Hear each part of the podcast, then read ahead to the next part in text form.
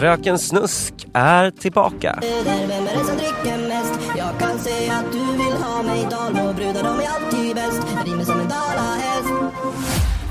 Märkte du någon skillnad där på Fröken Snusks slagdänga mot hur den brukar låta, Björn? Nej, Men för mig som inte lyssnar jättemycket på den här genren så lät det ganska snarlikt. Jag kan avslöja att den här är kanske ungefär 20% snabbare. Och eh, det spektakulära här är ju att den här låten, Rid mig som en dalahäst av Fröken Snusk, togs ju bort under väldigt uppmärksammade former från Spotify här om veckan och det verkade ju handla om att eh, någon hade försökt manipulera streamsen, alltså fixa fler streams åt Fröken Snusk, vilket inte är tillåtet på Spotify. Men nu är den helt plötsligt tillbaka, uppladdad 15 januari, den här versionen då, som bara heter Dalahäst. Men det är så enkelt att komma tillbaka in efter en så relativt uppmärksammad utkastning får man säga. Då är det bara att ladda upp en gång till och sen köra på och så nu ligger den där som om ingenting hade hänt. Ja det märkliga är att när vi spelar in det här, alltså torsdag morgon, Ehm, då har vad jag har sett ingen uppmärksammat det här. Trots alla nyheter om Fröken Snusk. Så är det ingen som har upptäckt att eh, Fröken Snusk har liksom räckt upp sitt långfinger och pekat det rakt i ansiktet på Spotify, får man väl ändå säga. Och vi får, vi får se hur länge det ligger kvar. Det kanske är borta när vårt avsnitt kommer ut. Fortsättning följer. Du lyssnar på Tech Brief, en podd från Svenska Dagbladet. Jag heter Björn Jeffrey och är tech-analytiker. Och jag heter Erik Wisterberg och är techreporter. I veckans avsnitt frågar vi oss hur Northvolt egentligen mår. Vi har hittat de svenska kungarna av brusljud och vi tipsar om Sveriges medvetet tråkigaste podd.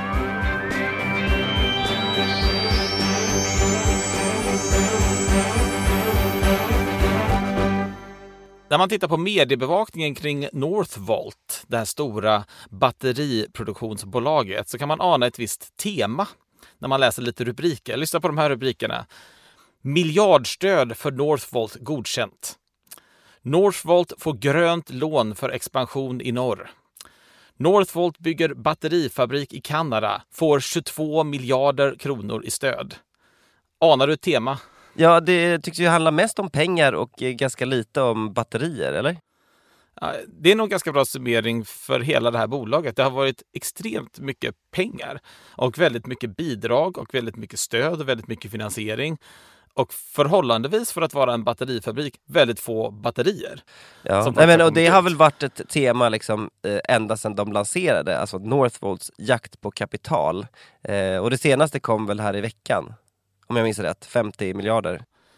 Ja, eller de fick precis ett stort lån, varav då 28 miljarder i statliga kreditgarantier som det heter. Som, och det fick de av Riksgälden och det är ju det är ju vi allihopa egentligen som är Riksgälden indirekt åtminstone. Så de har liksom gått in och garanterat då det här eh, 28 miljarder kronor. Jag läste det där, alltså, kan, kan man säga, jag som inte har läst in mig supermycket på det, men kan man säga då att vi svenskar, svenska medborgare, vi riskar eh, våra pengar i Northvolt på något sätt? Det funkar väl att vi garanterar väl lånet åtminstone då som ser till att den, den, det, ja, det finns väl en viss säkerhet i det. Men det är klart att när det är så här mycket pengar in i, i, i en sån här verksamhet som det har varit, det har varit otroligt mycket, ungefär alltså över 100 miljarder på över nio år har liksom snurrat igenom systemet. Då är det ganska många som ska, vill få ut sina lån och, och så där. Man kan fundera lite på hur den där i i startupvärlden brukar vi prata om liksom stacken, det vill säga vem, vem är längst upp? Vem får pengar? Vem får betalt först? eh, och vem får betalt sist? Där vet jag inte riktigt var Riksgälden ligger i just det här fallet. Eh, men totalt sett så har de ju då investerat, liksom, to- i Skellefteå kommer det bli en investering på 70 till 80 miljarder kronor säger de. Den här nya fabriken då i Kanada, i Montreal, den kommer att kosta runt 55 miljarder. Och bolaget bara så här rent operativt, bara i så här, vet, lönekostnader, produktionskostnader och då under den här uppbyggnadsfasen kostar ungefär 2 miljarder kronor varje månad. Eh, Så det är rätt mycket stålar som snurrar igenom eh, detta system. Ja, men det är mycket stålar, man, man undrar ju lite eh, alltså, vad som händer med de här pengarna. Ja, och framförallt varför man, man behöver så oerhört mycket bidrag. Just varför man inte kan bygga det här på ett annat sätt. Alltså vanlig industriell produktion byggs ju också varje dag av olika slag i olika delar av världen. Men de har en egen förklaring till detta. Jag tänkte vi ska lyssna på hur de beskriver det här. It goes back to speed and how fast uh, can we or, or, or can the society enable the energy transition? If we had to do it eh, uh, 100% on our own organically, which will probably take longer.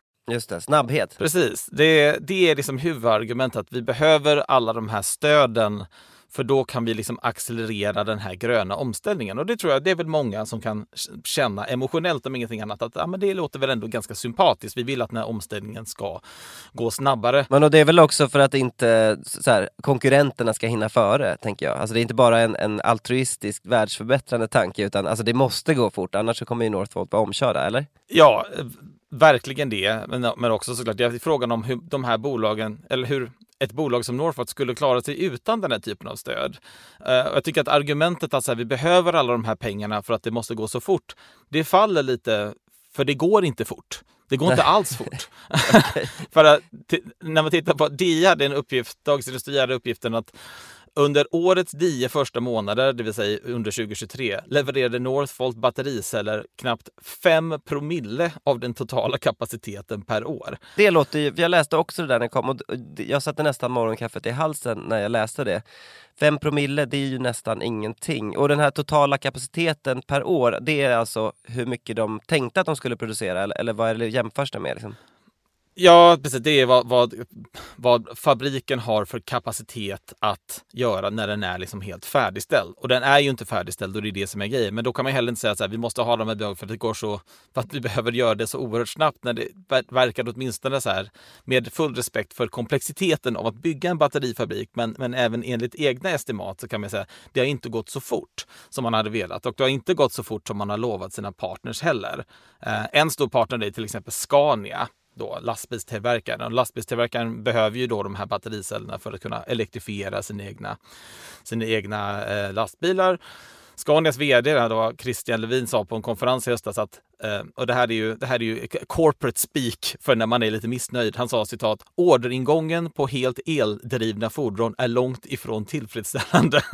och det, är, ja, det betyder inte jätte jättebra. Det är inte jättebra. Han skyller i princip senare liksom på att så här, vi kan inte sälja några produkter för att vi har inga att sälja. Och skälet varför vi inte har några att sälja är att Northvolt har inte gett oss några batterier.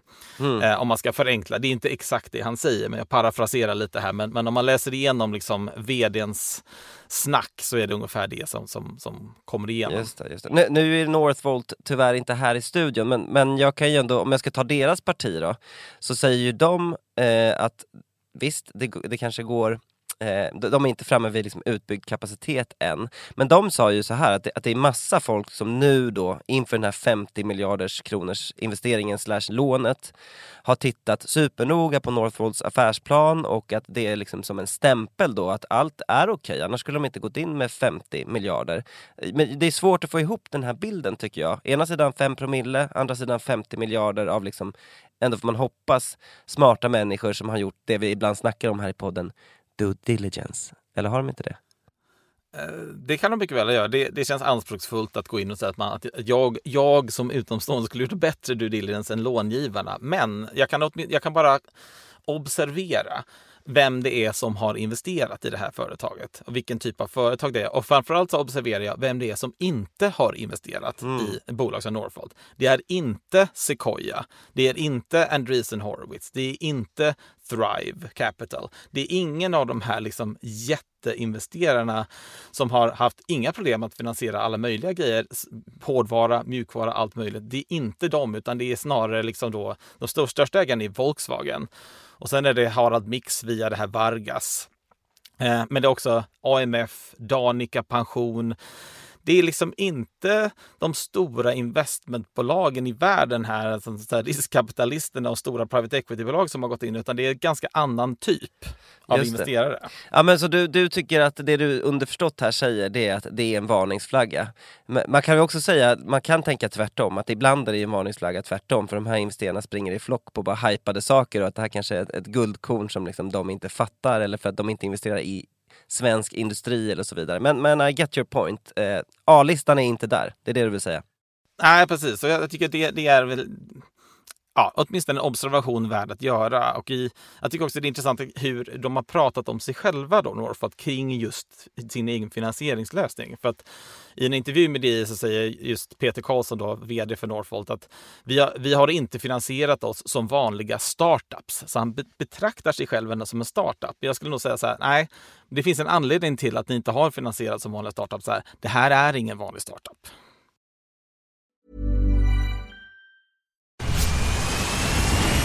Where's that dust coming from? Still finding debris after vacuuming? Eufy X10 Pro Omni Robot Vacuum has 8,000 PA of powerful suction to remove debris deep in carpets. And it's totally hands free. Want to know more? Go to eufy.com. That's EUFY.com and discover X10 Pro Omni, the best in class all in one robot vacuum for only $799.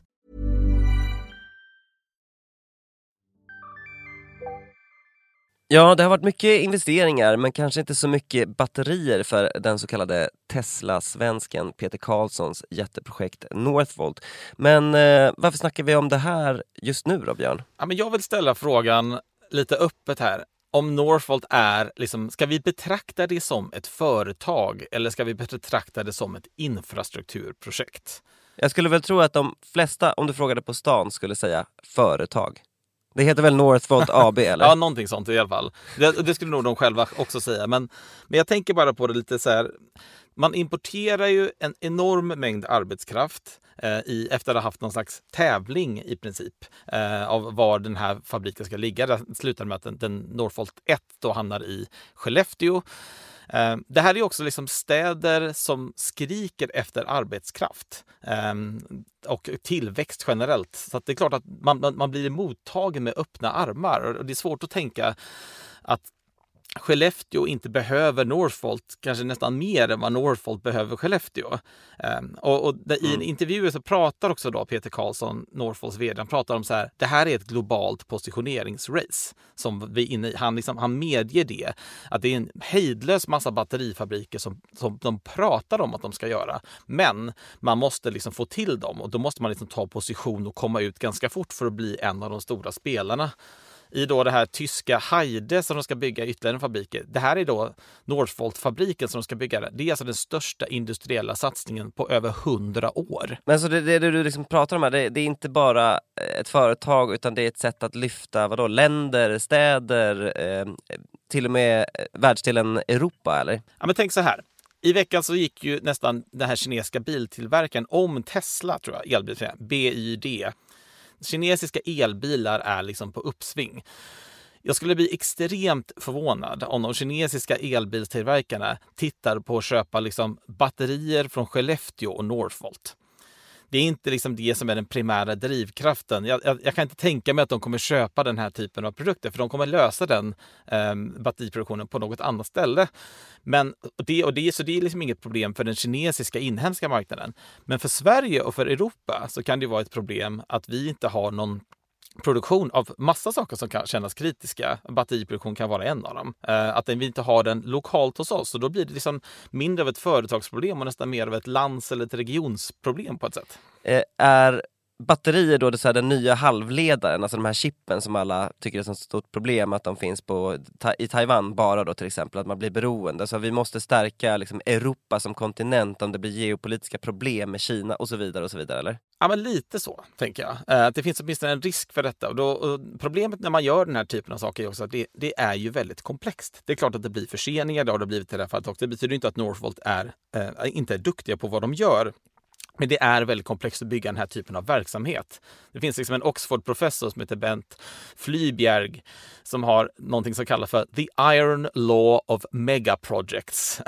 som är alltså hur allting sånt här går. Och den går så här att alla de här megaprojekten, de är alltid over budget, over time, under benefits over and over again. Mm, dystopiskt. Det låter nästan som, vad heter det här, Slussenbygget? Är det det det, det handlar om? Ja, men det är här, man kan bara konstatera att det är svårt att göra den här typen av projekt men, och värdet du får ut på andra sidan motsvarar inte alltid alla de alltså hyllningarna och visionerna som du presenterar i början. Eh, när det kommer till... Sen det man funderar på ofta är ju också den här liksom själva grundtekniken i batterier. För de, jag, jag blev lite chockad första gången jag såg ett Tesla bilbatteri. Alltså ett, ett så här jättestort paket med typ 7000 plus minibatterier som ser ut som freestyle-batterier ihoppackade i någon slags... Alltså det kändes så konstigt att så här, batterierna har inte utvecklats sedan jag var liten och hade Panasonic-batterier i min freestyle i stort sett. Och det är fortfarande såna här batterier vi bygger. Och vad tänker du om liksom teknikrisken att det kommer något något annat? Ja, den är stor faktiskt. Uh, det, dels är liksom det som heter litiumjon är liksom inte en självklar standard för framtiden. Här har det ju som ändå, det har ju hänt en hel del med batterier sedan du hade freestyle, men, men principen är Inte ju... mycket, inte mycket ska jag säga. De ser likadana ut och de tar fortfarande slut. Ja, men, men man kan åtminstone säga så här, det, att batterierna skulle se precis likadana ut om tio år som de gör nu, givet den mängden investering och forskning som går in i detta. Man kan kanske gissa att det kommer komma upp nya saker. Det finns också andra liksom problem i, i leveran, alltså supply chain, leveranskedjan av, av de materialen som man ofta behöver. Um, men allt detta hade man kanske möjligtvis kunnat leva med, liksom säga okej, okay, det här är storskaligt, det är komplext, man kan förstå att det blir förseningar. Men vad som liksom, rubs me the wrong way, som det heter, som, som stör mig lite grann är så här, jag tycker inte det är jätteklädsamt att Norfolds vd Peter Karlsson har under den här processen, när det fortfarande produceras oerhört, oerhört få batterier, har sålt aktier i Norfolk för, över 200, eller för runt 200 miljoner kronor på vägen. Det är lite väl. Man brukar ju liksom, det här kallas ju för att göra secondary, så att man säljer liksom lite aktier när man tar in mer pengar. Men det brukar man ju göra för lite grann när man har kommit ganska så långt i en startupresa. Och det här kan väl kanske tänka att vi inte kommit så långt för att vdn ska tjäna 200 miljoner kronor än så länge. Du tycker inte 5 promille räcker alltså? Du är hård. Jag tycker det var lite tidigt kanske för detta. Jag missunnar ingen en framgång, men jag tycker att det var li det är lite oklädsamt kan jag tycka eh, att göra detta. Mm. Um, så vad händer nu då? Um, vad alla pratar om är ju en börsnotering som är på horisonten. Och Peter Karlsson, då, vd för Northvolt, han var ju tidigare en eh, chef på Tesla. Eh, och jag tycker att man kan se otroliga likheter mellan liksom det här, bara det begreppet, begreppet gigafabrik som Northvolt använder. Det kommer ju direkt ifrån hur mm. Tesla gör. Eh, och Tesla gick ju till börsen för att ta in enormt mycket pengar. Eh, och jag tror att det här kan bli en ganska konstig liten kombination. För att det här, för, trots alla de här miljarderna som, som har rullat in i det här bolaget, så är det ju liksom inte färdigfinansierat. Eh, och jag tror lite att givet då att du flyttar in i de här områdena, du tar med dig enormt mycket arbetskraft, du startar enorma byggprojekt som också leder till liksom tillväxt och välstånd i de här regionerna. Man blir lite oumbärlig. Ska man lägga ner i Skellefteå då, liksom om man inte finansierar sig? Det, plötsligt så blir det liksom det blir Skellefteås problem när Northvolt inte går bra. Och där kan det bli som en udda lite kombination när du har liksom ett börsnoterat bolag som hålls liksom lite teoretiskt sett åtminstone under vingarna av regionerna som så gärna vill se lokal arbetskraft. Men absolut inte kan uppbringa det på något annat sätt. Att hitta en ny Northvolt skulle vara väldigt, väldigt krångligt. Just det, och då har du kommit i hamn här med liksom, transitionen från ett AB till ett infrastrukturprojekt, får man ändå säga. Att, att du, du tänker att det här säkrar då kanske tillgången till pengar som man annars inte hade fått för att eh, man vill inte att Skellefteå, vad händer med Skellefteå om man förlorar Northvolt?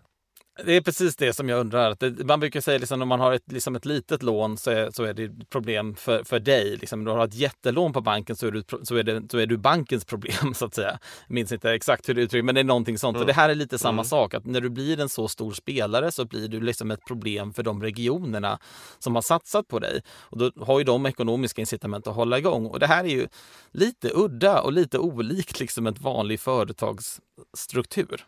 Just det.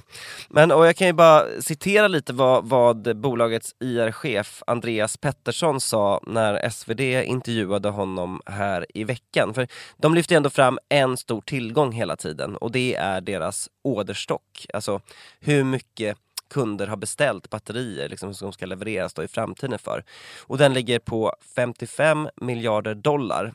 Eh, det var samma nivå som för ett år sedan så det betyder att det inte har kommit några nya ordrar under 2023. Men Andreas Pettersson säger då till SvD att det pågår en dialog med kunder och de kommer liksom troligtvis att eh, samarbeta med fler kunder i fabrikerna i Tyskland och Kanada och att den här siffran 55 miljarder dollar kommer med stor sannolikhet ha liksom ökat när året är slut. Så att de, Eh, det är ändå positiva tongångar från Northvolt. Eh, men kort då, för att avsluta Björn. Vad tror du om du spanar in i framtiden? Vad händer med Northvolt de kommande åren? Ja, men Northvolt går till börsen, eh, tar in massa pengar, bygger liksom en, en ännu bredare liksom, uh, bas av ägare. Men än så länge, eh, givet liksom hur komplext det är att bygga storskalig industriell produktion och allting, så är det ju en, bara en handfull som har sett, fått riktig, riktig utdelning och värde ur det här bolaget hittills. Och det är de som har sålt aktier, inte de som har köpt aktier. Overdraft fees are just the worst. Get up to $200 in fee-free overdraft with a Chime checking account. Sign up today at Chime.com slash Goals24. Banking services and debit card provided by the Bancorp Bank N.A. or Stride Bank N.A. Members FDIC. Spot me eligibility requirements and overdraft limits apply.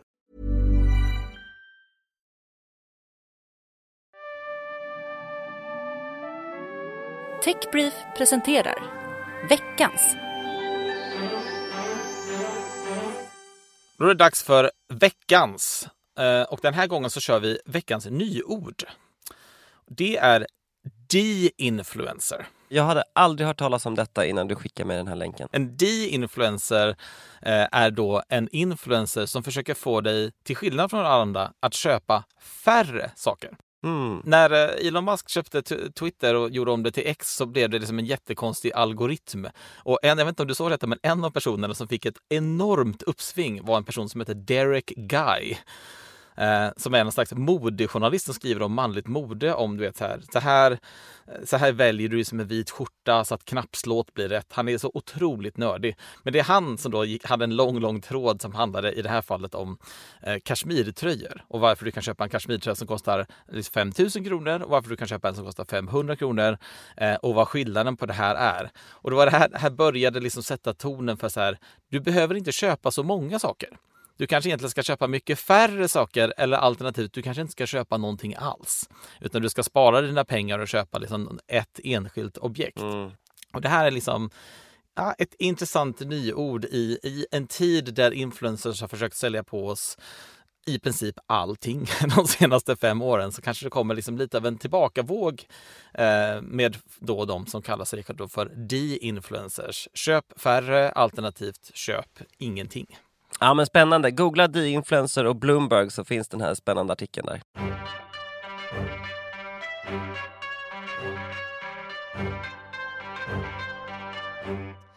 Ja Björn, jag är lite skakad. Jag har hamnat i ett sånt här rabbit hole. Eh, all, all min tid har gått åt till ett stort mysterium och eh, igår och i förrgår så la jag inte bara hela arbetsdagen på det här utan hela kvällen, delar av natten också på detta. Och jag har jagat svaret på en gåta, eller ett mysterium, med ett väldigt bisarrt soundtrack och vi ska lyssna på hur det låter här. Så kan det låta och även så här då. Lite subtil skillnad men det var faktiskt två olika spår på Spotify som tillsammans har 1,3 miljarder spelningar på Spotify.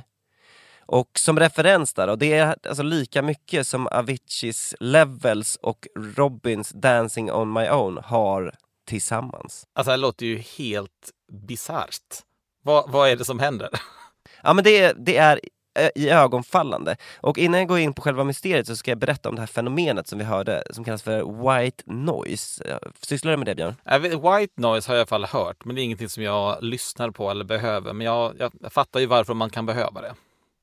Ja, okej. Det är egentligen det är brus genererat av en datorsignal. Eh, man använder det kanske för avslappning, om man har problem att koncentrera sig, man kanske har tinnitus som man inte vill höra.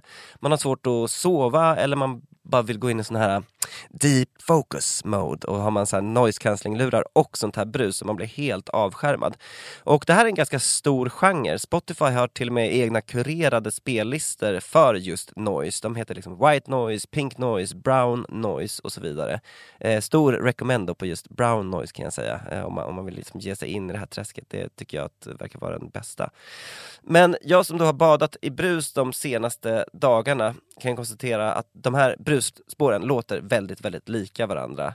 Eh, och det finns eh, tusentals, om inte miljontals spår på Spotify. Men det här är alltså en, en, artist som gör detta. Det är inte bara liksom en generator som man klickar på utan det är liksom, anses vara en artist som har producerat White, Pink och Brown Noise.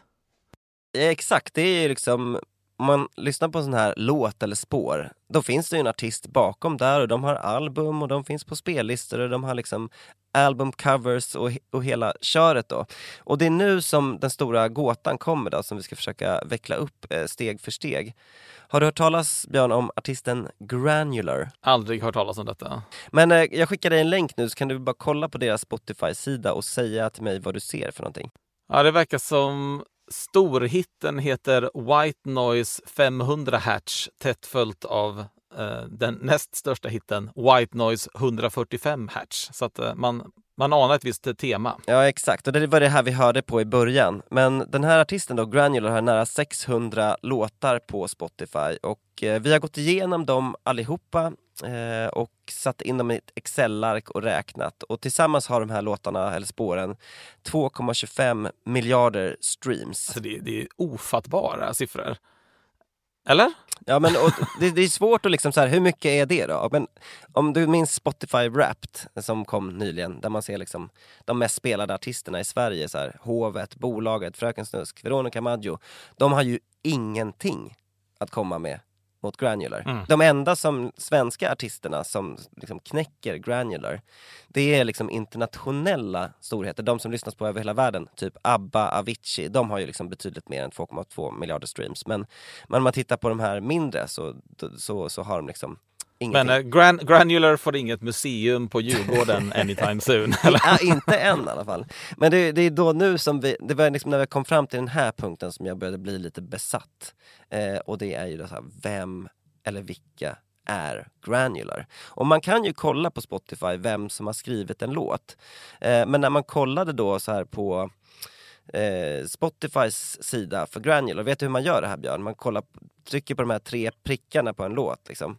Just det. Jag ska kolla här då på song credits. Men det står ju står att den är performed by Granular, vilket är ju en generös beskrivning. Men ingen mm. låtskrivare, ingen producent. Men det står Source Firefly Entertainment. Det är det enda jag hittar här. Exakt, och men där brukar det ju stå så här, vilka personer som har skrivit låten. Eh, och det här är den enda ledtråden Firefly Entertainment och den ska vi återkomma till. Men jag har då grävt på ett annat ställe i Stims databas och hittat två namn, Anders och Robert. Det, det klingar ju lite svenskt. Ja, jag tror vi har hittat Sveriges dolda musikunder, eller kanske då brusunder, men en otroligt framgångsrik duo. Så vad är det här för personer då? Ja, Anders Vigelius är kanske mest känd för att ha varit med i den yngre iterationen av Drängarna. Robert Norberg är basist i dansbandet Blender och och har spelat i band med Jimmy Jansson. Men Anders och Robert, de är faktiskt just nu melloaktuella med bidraget En sång om sommaren som ska framföras av Lasse Stefans. Och det är alltså de här två personerna som står som upphovsmän till Granulars succébrus på Spotify. Och när det kommit så här långt i min research så ringde jag upp de här personerna med många frågor. Jag ville veta liksom, hur har det här gått till? Hur kan det ha blivit så framgångsrikt? Och hur mycket pengar eh, får de här egentligen? Så jag ringde upp till Anders först. Okej. Okay. Du får nog ta det här med min chef Peter i sådana fall. För att jag har ingenting med något att göra. Jag går bara på uppdrag. Jag kan inte svara på någonting mer än så. Men du får prata med honom. Peter Claesson heter han. Och han är på Firefly. Vad sa du Peter? Tack för att du ringde. Hej då! Vad sa du? Ja, och sen så ringde jag också upp till Robert. Hej Robert. Ja, hej Robert. Erik Wisterberg heter jag. Jag jobbar som reporter på tidningen Svenska Dagbladet. Hej, eh, jag håller på att titta... Där tog det slut med Robert då. Men Anders han nämnde i alla fall ett företag, Firefly. Ringer det en klocka för dig, Björn? Ja, men dels var det ju det som jag precis hittade på Spotify, men det var väl också det som DN granskade för ett tag sedan med massa de här fejkartisterna, artister som inte egentligen fanns, som bara var tillgjorda namn och sådär. Exakt, det var ett liksom 20-tal svenskar som stod bakom 500 artistnamn och det var musiker som släpper musik under falskt namn och då accepterar en betydligt lägre ersättning för musiken i utbyte mot en god chans att hamna på spellistorna. Eh, så att en källa till DN fick 40 000 kronor per en miljon streams för liksom, låtar under vanligt namn men bara 10 000 eh, per en miljon streams för den här musiken som den släppte under liksom alias då eller pseudonym eller vad man ska kalla det. Men alla de här så kallade fake-artisterna, de, de är, försöker kanske inte vara superstjärnor heller, utan det är ju lite mer bakgrundsmusik, lite sånt som man som, som plinkar på i bakgrunden medan du gör någonting annat. Det är ju den typen av kategori av låtar som de gör. Exakt, tänk Peaceful Piano. Jag kanske ska förklara då varför Spotify skulle vilja ha det här. För det här låter ju inte som kanske den högsta kvaliteten som man någonsin har sett. Men vad, vad vinner de på detta? Ja, nej men Spotify har alltid haft lite problem med det här att de inte går, har gått med vinst så mycket. Och en stor kostnad för dem är just musikrättigheter och om du är liksom Taylor Swift eller någon så vill du ha mycket betalt. Men, men Spotify har ju ett liksom incitament att betala ut mindre pengar för musik. Och om folk då lyssnar på låtar där royaltyn är mycket, mycket, mycket lägre så kan det liksom bli bra för Spotify. Och vad tycker liksom Taylor Swift om att ligga i samma låtlista som en massa artister som egentligen inte finns? Ja, nej men det brukar ju kanske inte hända men, men vad, riktiga artister brukar ju liksom vara rätt sura på, på detta. För att om folk då börjar lyssna på brus eller såna här alias-artister istället för deras musik så, så förlorar ju de på det. Och Daniel Ek fick faktiskt en fråga, alltså Spotifys VD från DN, om det faktiskt är så att de har de här lägre ersättningarna. Och på en direkt fråga så dementerade han inte det utan sa så här. Som jag har sagt förr så kommenterar vi inte specifika uppgörelser, men varje rättighetsavtal är unikt. Okej, varje avtal är unikt, men de vill, försöker väl ändå bli av med det här som liksom inte är den vanliga musiken ändå, eller? Ja, det som de försöker bli av med och där de har gjort en stor förändring det är att det här lite absurda i att liksom en inspelad tvättmaskin eller brus är värt lika mycket som då eh, en symfoni eller en Taylor Swift-låt. Den eran är faktiskt på väg att ta slut. De kommunicerade det här strax innan årsskiftet att brus ska nu framöver under 2024 börja värderas liksom som en fraktion av en vanlig stream. Så att eh, de, för, de håller på med förändringar. Men fram tills nu så har det ju gått att tjäna liksom otroliga mängder pengar, verkar det som, på brus på Spotify. Men är det Anders och Robert som tjänar massa pengar på detta? För de lät ju inte som att de ville prata om detta, eller är de bara underleverantörer av brus? Ja, nej men Anders nämnde ju i telefonsamtalet att han bara jobbade på uppdrag av Firefly och eh, just Firefly, alltså de verkar ju gå som tåget. Det här lilla, lilla bolaget som är baserat i Karlstad som har åtta anställda, gjorde en rörelsevinst på en kvarts miljard kronor 2022. Och de hade en omsättning på 368 miljoner, också en siffra som bara har svällt liksom oerhört mycket. Och det, den här vinstmarginalen som de har, den är liksom unheard of i musikbranschen. Så, så min gissning Eh, och det här är bara en gissning, spekulation. Eh, den här Firefly-chefen ville tyvärr inte heller prata med mig. Eh, men min gissning är ju att liksom, Granular har knäckt koden och eh, både fött och kapitaliserar på det svenska brusundret.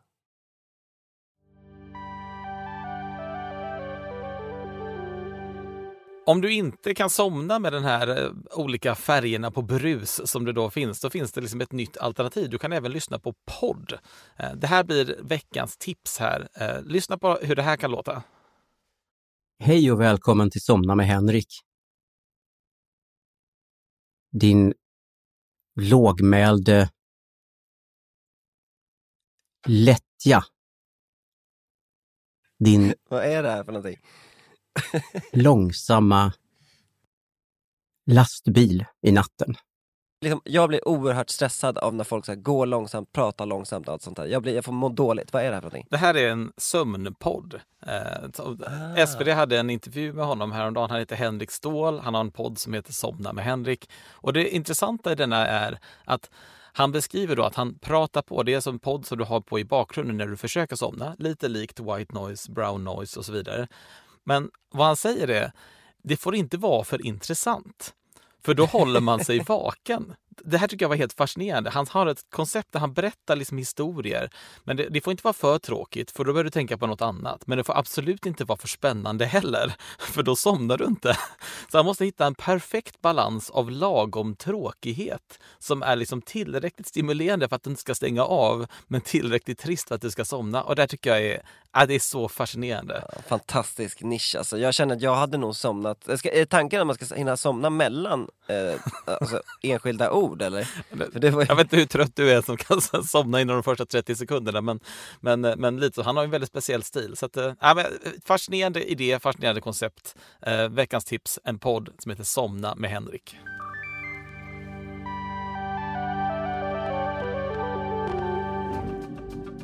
Du har lyssnat på Techbrief från Svenska Dagbladet. I studion denna vecka var jag, Björn Jeffrey och Erik Wisterberg. Specialresearch gjordes av Elham Mohammed. Producent var Marcus Borei Haldin och vår redaktör heter Claes Lönegård. I redaktionen ingår även Madeleine Levi, Henning Eklund, Sofia Sinclair, Daniel Persson Mora och Louise Andrén Meiton. Vår snygga vignett gjordes av Stefan Storm och vår omslagsbild av Liv Videll. Ljudklippen i podden kom denna vecka från Fröken Snusk, SVT, Granular och Somna med Henrik. Vår ansvariga utgivare heter Lisa Irenius. Om ni vill får ni gärna prenumerera på vårt nyhetsbrev med samma namn som podden. Kommer varje vardag SvD Tech Brief. Prenumerera helt gratis på svd.se signup. Vi hörs nästa vecka.